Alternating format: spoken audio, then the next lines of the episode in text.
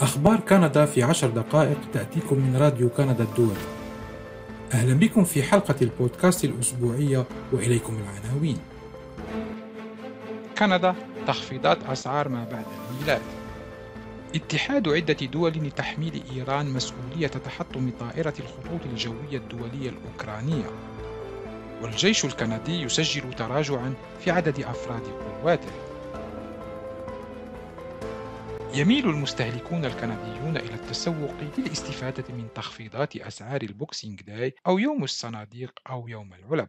الذي يحل غداة عيد الميلاد وفق استطلاع نشره المجلس الكندي لتجارة التجزئة الخريف الفائت. وهذه هي المرة الأولى منذ كانون الأول ديسمبر 2019 التي يتمكن فيها المستهلكون الكنديون من زيارة المؤسسات التجارية من أجل الاستفادة من مبيعات ما بعد عيد الميلاد دون أن يكونوا ملزمين بالتقيد بالإجراءات الصحية المتصلة بوباء كوفيد-19 الذي وصل إلى كندا في الربع الأول من عام 2020 وأفاد الاستطلاع الذي أجرته في آب أغسطس الفائت مؤسسة ليجي المتخصصة في استطلاعات الرأي ودراسات السوق ونشرت نتائجه في الرابع والعشرين تشرين الأول أكتوبر أن معظم الكنديين كانوا ينوون أن ينفقوا خلال فترة الأعياد هذه. وأفاد الاستطلاع الذي أجرته في آب أغسطس الفائت مؤسسة ليجي المتخصصة في استطلاعات الرأي ودراسات السوق ونشرت نتائجه في الرابع والعشرين تشرين الأول أكتوبر أن معظم الكنديين كانوا ينوون أن ينفقوا خلال فترة الأعياد هذه السنة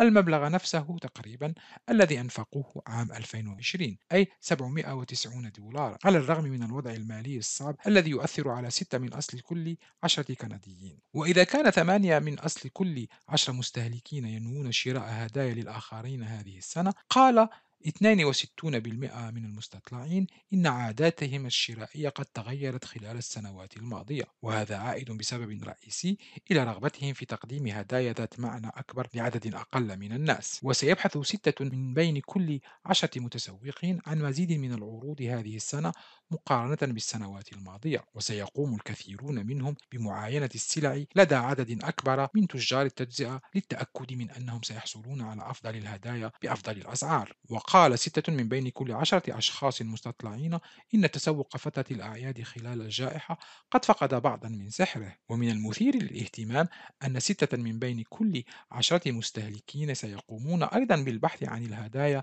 مباشرة في المتاجر هذه السنة. بنسبة تفوق تلك المسجلة السنة الماضية. على أمل استعادة لذة التسوق في فترة الأعياد التي كانت تستهويهم كثيرا قبل وصول الجائحة. وأظهر الاستطلاع أن تشرين الثاني نوفمبر سيبقى شهر التسوق الأكثر ازدحاما وأن 35% من المستهلكين ينوون بدء تسوق فترة الأعياد خلاله وأن 28% منهم ينوون تسوق يوم الجمعة الأسود Black Friday أو الجمعة المجنون بالفرنسية Vendredi fou وهو آخر يوم جمعة من تشرين الثاني نوفمبر. وأظهر الاستطلاع أن 21% من المستهلكين ينوون التسوق على الإنترنت يوم اثنين الإنترنت Cyber Monday وهو أول يوم اثنين بعد الجمعة الأسود أو خلال أسبوع الإنترنت Cyber Week وأن 18% منهم ينوون التسوق في ال Boxing Day وفي الأيام التالية. فال Boxing Day يمتد لعدة أيام وأحيانا كثيرة لأسبوع كامل فيعرف بال Boxing Week وأجرت ليجي الاستطلاع عبر الإنترنت في الفترة الممتدة من التاسع إلى الثالث والعشرين آب أغسطس وباللغتين الفرنسية والإنجليزية. وشمل عينة من 2505 أشخاص يمثلون سكان كندا البالغ أعمارهم 18 عاما فما فوق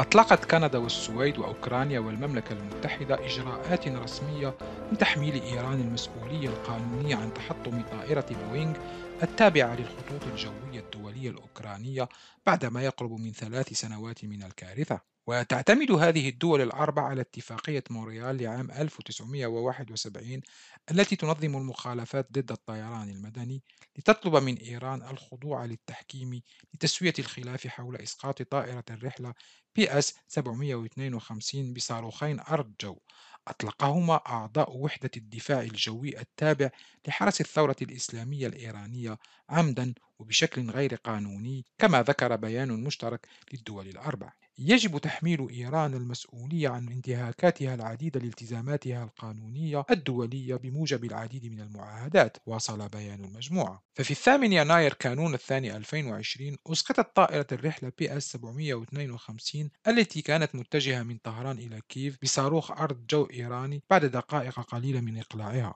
وكان على متنها 55 مواطنا كنديا و30 مقيما دائما من بين 176 ضحية. وعلى موقع تويتر كتبت وزيرة الخارجية الكندية ميلاني جولي أن أقارب ضحايا الرحلة بي اس 752 التي أسقطتها إيران يستحقون العدالة. وتنص اتفاقية مونريال على أنه إذا لم يتفق الطرفان على تنظيم التحكيم في غضون الأشهر الستة المقبلة يجوز تقديم النزاع إلى محكمة العدل الدولية ICJ وهي أعلى محكمة في الأمم المتحدة والتي تنعقد في لاهاي. وبدأ أقارب ضحايا الرحلة بي اس 752 معركتهم للحصول على تعويضات في عام 2020 وقبل عام قضت محكمة في أونتاريو بمنحهم 107 مليون دولار لكن المحامين حذروا من أنه سيكون من الصعب للغاية إجبار إيران لدفع التعويضات. وقال حامد إسماعيلون الذي فقد زوجته وابنته في الحادثة إنه ممتن لبدء عملية التحكيم الملزمة رغم أنه يشك في أن إيران ستتعاون. لقد ارتكبوا جريمة مروعة. هذا الإجراء القضائي الدولي مهم من أجل التئام جراح المجتمع. كما قال حامد إسماعيلون المتحدث باسم جمعية عائلات ضحايا الرحلة. بي اس 752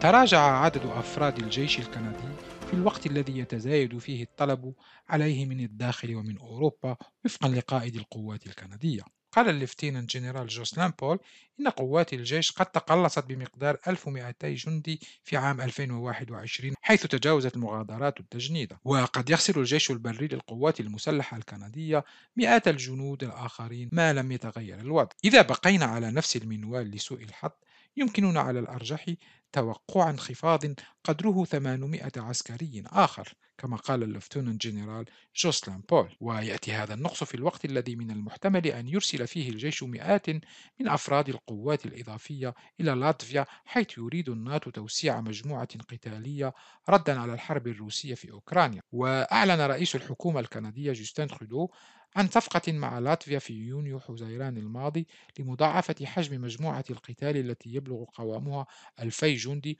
والتي قادتها كندا منذ عام 2016 عن طريق تحويلها إلى لواء. وتعتبر هذه الصفقة امتدادا لاتفاقيات مماثلة بين سبع دول أخرى في أوروبا الشرقية حيث يوجد لدى الناتو مجموعات قتالية لردع التهديد الروسي. وتساهم كندا بنحو 700 جندي في القوة العسكرية في لاتفيا والتي تضم أيضا جنودا ومعدات من عشرة آخرين في الناتو. وقبل الغزو الروسي لأوكرانيا في فبراير شباط الماضي بلغ عدد أفراد الجيش الكندي في هذه المجموعة الأمامية المعززة للناتو في لاتفيا 600 جندي. وبينما بدأت المحادثات بين الحلفاء المعنيين في لاتفيا أشار اللفتون جنرال بول إلى أنها ستتكثف بشكل جدي خلال العام المقبل من أجل تحديد مساهمة كل دولة في تعزيز القوة. سأذهب إلى أوروبا في فبراير شباط حيث سأجلس مع العديد من زملائي الأوروبيين حتى نتمكن من إيجاد الطريقة الأكثر فاعلية لتلبية الاحتياجات كما أضاف. ومن بين القضايا التي تمت مناقشتها ذكر عدد الجنود ونوع المعدات التي ستحتاجها كندا ليكون لها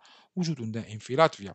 وخلاصة القول لا يمكن للجيش الكندي أن يحافظ على انتشار أكبر بكثير في لاتفيا على المدى الطويل. إذا أردنا تكوين مجموعتين قتاليتين في لاتفيا إذا تم دعمنا لا يمكننا القيام بذلك خاصة عندما يكون من الضروري تجديد صفوفنا كما قال اللفتنانت جنرال جوسلان بول. وفي حديثه عن نقص أفراد الجيش الذي ظهر في معظم القوات المسلحة الكندية قال اللفتنانت جنرال بول إن الجيش يبحث في بعض الممارسات الراسخة لمعرفة أين يمكن أن يكون أكثر فاعلية. ويشمل هذا تحديد ما إذا كانت بعض التدريبات واسعة النطاق ضرورية بالنظر إلى العبء الملقى على عاتق الضباط من المستوى المتوسط وضباط الصف الذين يعتبرون أيضا ضروريين لقيادة البعثات في الميدان. كما يتضمن الأمر مراجعة نوع المعدات التي يخطط الجيش لنشرها في السنوات بلا وما إذا كان المزيد من الأتمة وحتى الذكاء الاصطناعي يمكن أن يقلل من بعض الضغط على الأفراد كجزء من إعادة تقييم أوسع.